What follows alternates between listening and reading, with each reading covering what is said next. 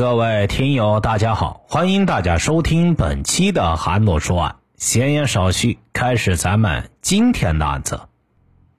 二零一六年七月，河北省任丘市扬起了一阵风言风语，起因是一位自来水企业的公司老总被刑事拘留了。这位老总叫刘刚，外号叫刘老刚。他之所以被刑事拘留，是因为涉嫌违规操作公司的台账，挪用公款。原本这只是该公司的财务问题，那么为什么会引起社会的风言风语呢？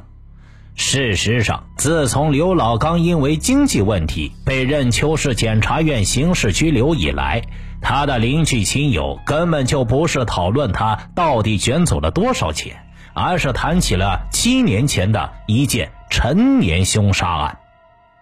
此时是二零一六年。七年前的那桩命案似乎已经渐渐的淡出了人们的记忆。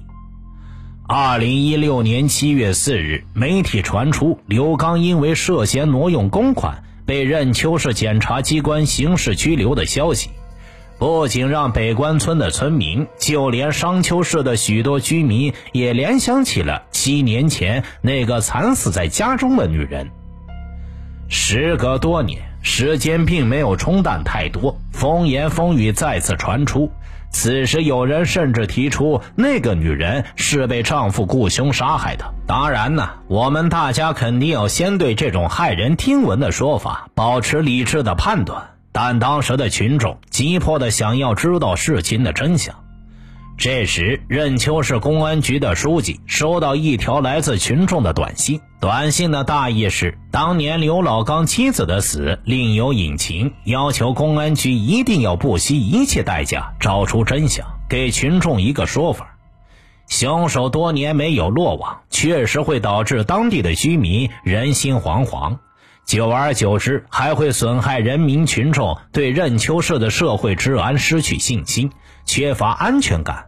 还会影响当地有关部门的公信力。相信这条短信让相关部门都知晓了群众对这桩命案逼迫的强烈意愿。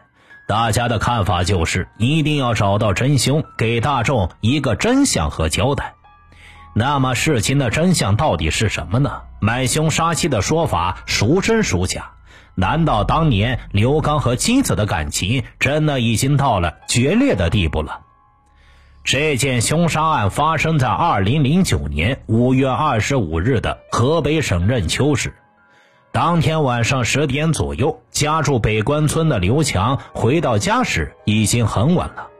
推开家门前，他还内心忐忑，担心母亲会唠叨他。但是当他踏进客厅的一瞬间，刘强就被眼前的血腥景象给震惊了。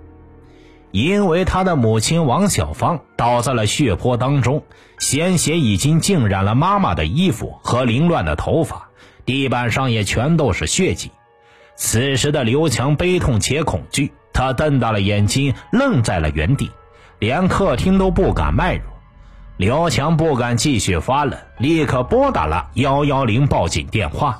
紧接着，刘强又给父亲刘刚拨打了电话。听到父亲的声音，刘强颤抖着说：“母亲出事了。”与此同时，周围听到动静的邻居也都赶过来帮忙。任丘市公安局赶到现场时，也被眼前残忍的犯罪现场震惊了。因为被害人身中近二十刀，锐器造成的致命伤遍布全身。法医见过勘验后，确认死者全身被锐器扎了十七刀，致命伤分别在前胸、头部等。就在这时，死者王小芳的丈夫刘刚赶到了家，看到眼前的一幕，刘刚一下子瘫坐在地上。片刻后，刘刚爬到妻子身边，嚎啕大哭。在场的人都被这个深情的丈夫感动了。客厅里站着的邻居，就连民警也都赶紧上前去拉开刘刚，对他安抚。从王小芳身中十七刀来看，凶手似乎与死者有着深仇大恨，否则的话不会采用这么极端且刀刀致命的方式取他的性命。但王小芳是一个女流之辈，家庭妇女，到底是谁会与她有这么深的仇恨呢？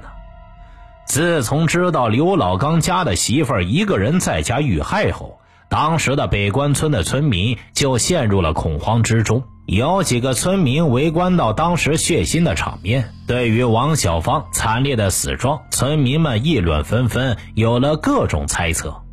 有的村民说，肯定是看王小芳一个女人在家，所以打算谋财害命；也有人说是王小芳有个人恩怨，凶手是来寻私仇的。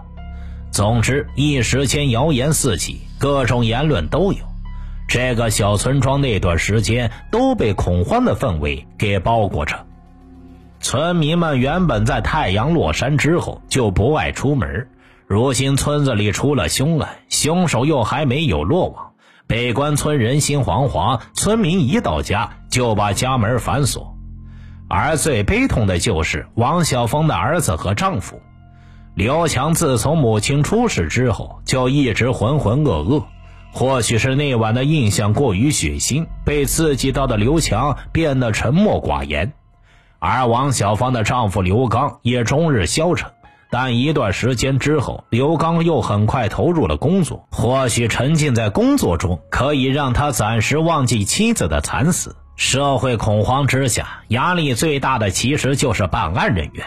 来自上级和社会的压力让他们丝毫不敢懈怠，但为难的是，凶手现场没有留下任何指纹、足迹等，就连除了刘刚一家以外的第三者的毛发都没有留下。刘刚家的地板都已经快被任丘市公安局的刑侦大队扒开来看了，但不管复勘多少次，还是没有找到任何嫌疑人留下的线索。而且大家也知道，在二零零九年，街道上的监控探头还没有普遍，更别说是一个小小的北关村了。嫌疑人作案之后溜之大吉，像是一滴水躲进了海洋里，一点线索都没有给警方留下。当年的任丘市公安局组织了大量的警力，对周边的好几个村镇县都挨家挨户的去走访。但是还是一无所获，就这样，这桩凶案就成了悬案，七年来悬而不破。凶手到底是谁？难道真的是她的丈夫刘刚所为？七年后，王小芳的丈夫刘刚被刑事拘留，也让这起悬案有了新的思考方向。但是当年不少的村民都说，刘刚和妻子的感情非常好。夫妻俩一直是和谐甜蜜，很少看到他们两个闹矛盾。如果真是这样的话，那么为什么会有人觉得刘刚会对妻子下此毒手呢？经调查，原来刘刚和妻子王小芳相识于1983年，年轻男女相谈甚欢，一见如故。两人熟识之后，都觉得对方很合眼缘，很快就互生情愫。都觉得对方就是自己要找的另一半，于是刘刚大胆求爱，很快两人就步入了婚姻殿堂。刚刚成婚的那几年，刘刚和妻子蜜里调油，十分恩爱。王小芳这么贤惠体贴，刘刚也十分庆幸娶了这么好的妻子。但是几年之后，两人和谐的夫妻生活就被打破了。起因是当时刘刚出于各种原因答应了妻子的请求，带着妻儿回到岳父家中住了十年。在岳父所在的地盘里，刘刚觉得备受压抑，不敢犯一点错。比如说，不敢晚归，不敢在外和朋友聚餐喝酒。在外是公司的总经理，回到家里就要仰人鼻息。这十年来，刘刚觉得十分的憋屈。于是他向妻子提出了搬回城里住的要求，不能一直住在岳父家里打扰。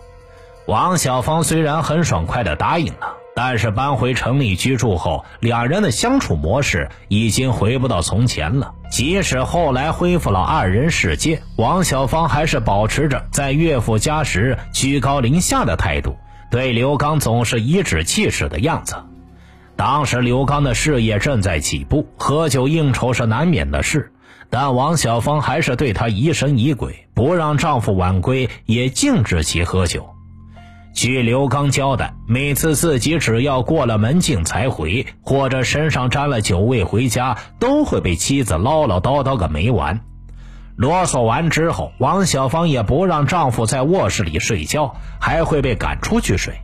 那时的刘刚可以说是经常整宿整宿的睡不着觉。妻子的脾气越来越大，刘刚也愈发无法忍受。那这样，刘刚为什么不干脆和妻子离婚呢？妻子的门禁还有咒骂，刘刚其实还是可以忍受的。但是最让刘刚愤怒的是，作为妻子的王小芳在外面从来不给自己好脸色看。记得有一年春节前后，王小芳的亲戚朋友都到家里来做客了，其中包括他的舅舅、舅妈、表哥、表姐等。当时一大家子人正其乐融融的说话、吃饭、喝酒，十分的热闹。于是刘刚举起手中的酒杯，打算和舅舅干一杯。但是酒杯还没举起，就被王小芳一把夺过酒杯，然后狠狠的丢在了地上。原因是王小芳觉得丈夫既然答应了自己不会再喝酒，这次就不应该以聚餐敬酒为理由来喝这杯酒。老婆当着众人的面摔了自己的杯子，场面一度很难堪。于是，觉得颜面无存的刘刚甩手走出了饭桌，饭也不吃就走了。这样在外人面前被羞辱的情况，刘刚经历了不止一次。刘刚也曾跟着妻子去和他的朋友一起吃饭玩乐，但每次出去，王小芳都不愿意给自己的丈夫好脸色。有好几次，王小芳甚至当着他的亲朋好友的面打了刘刚好几个耳光。忍无可忍的刘刚提出要离婚，但是王小芳是无论如何都不肯放手，死咬着那张结婚证，坚决不同意离婚。当然呢，这些供述都是来自刘刚一个人的片面之词。如果王小芳确实在外人面前做的这么过分的话，刘刚心里有积怨，也确实可以理解。那就是因为对妻子不满，刘刚才动了杀机嘛。就在刘刚在家里备受压迫时，他在一次饭局上偶然认识了一个更加贤惠体贴的女人。刘刚很快就沉浸在了新欢的怀抱中，对王小芳也是愈发的爱答不理，俩人的矛盾持续加剧。对妻子已经感到由衷厌烦了的刘刚，在这段婚姻中只感觉到了压迫和束缚。但是另一方面，刘刚也知道妻子是不会轻易放手的，于是刘刚就动了一个可怕的想法，那就是雇凶杀人。多番辗转，他终于结识了一个名叫苏法泽的任丘市本地人。苏法泽，一九七三年出生，在结识刘刚之前，他开过歌厅、夜总会，也经营过洗浴中心。总之，社会关系非常的复杂。手下也有很多卖命的马仔，两人是一次偶然的机会认识的，在多个场合都混得如鱼得水的苏法泽，很快就与刘刚交心。刘刚在一次和苏法则吃饭喝酒的过程中，吐露了自己对妻子的无法忍受。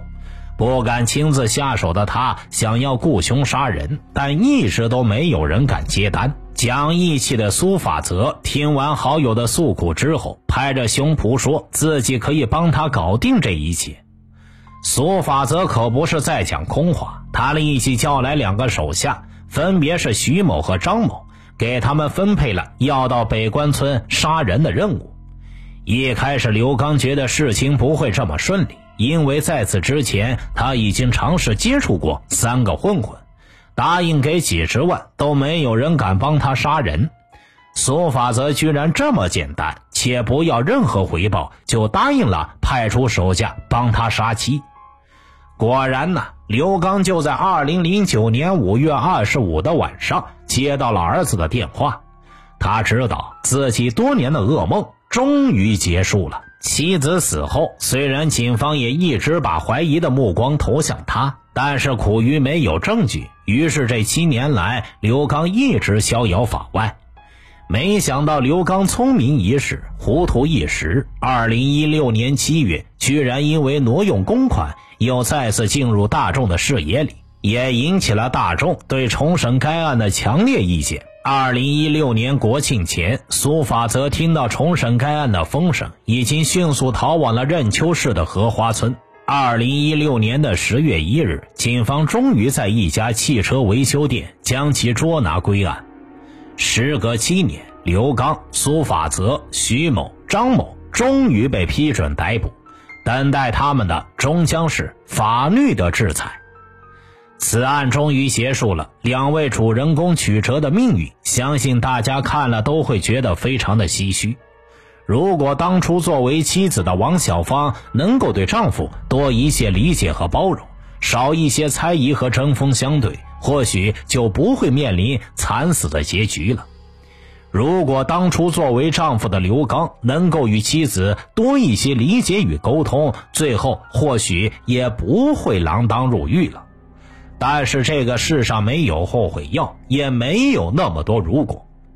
听大案要案，观百态人生。我是说书人韩诺，关注我，了解更多精彩大案。好了，这期案子就为大家播讲完毕了，咱们下期再见。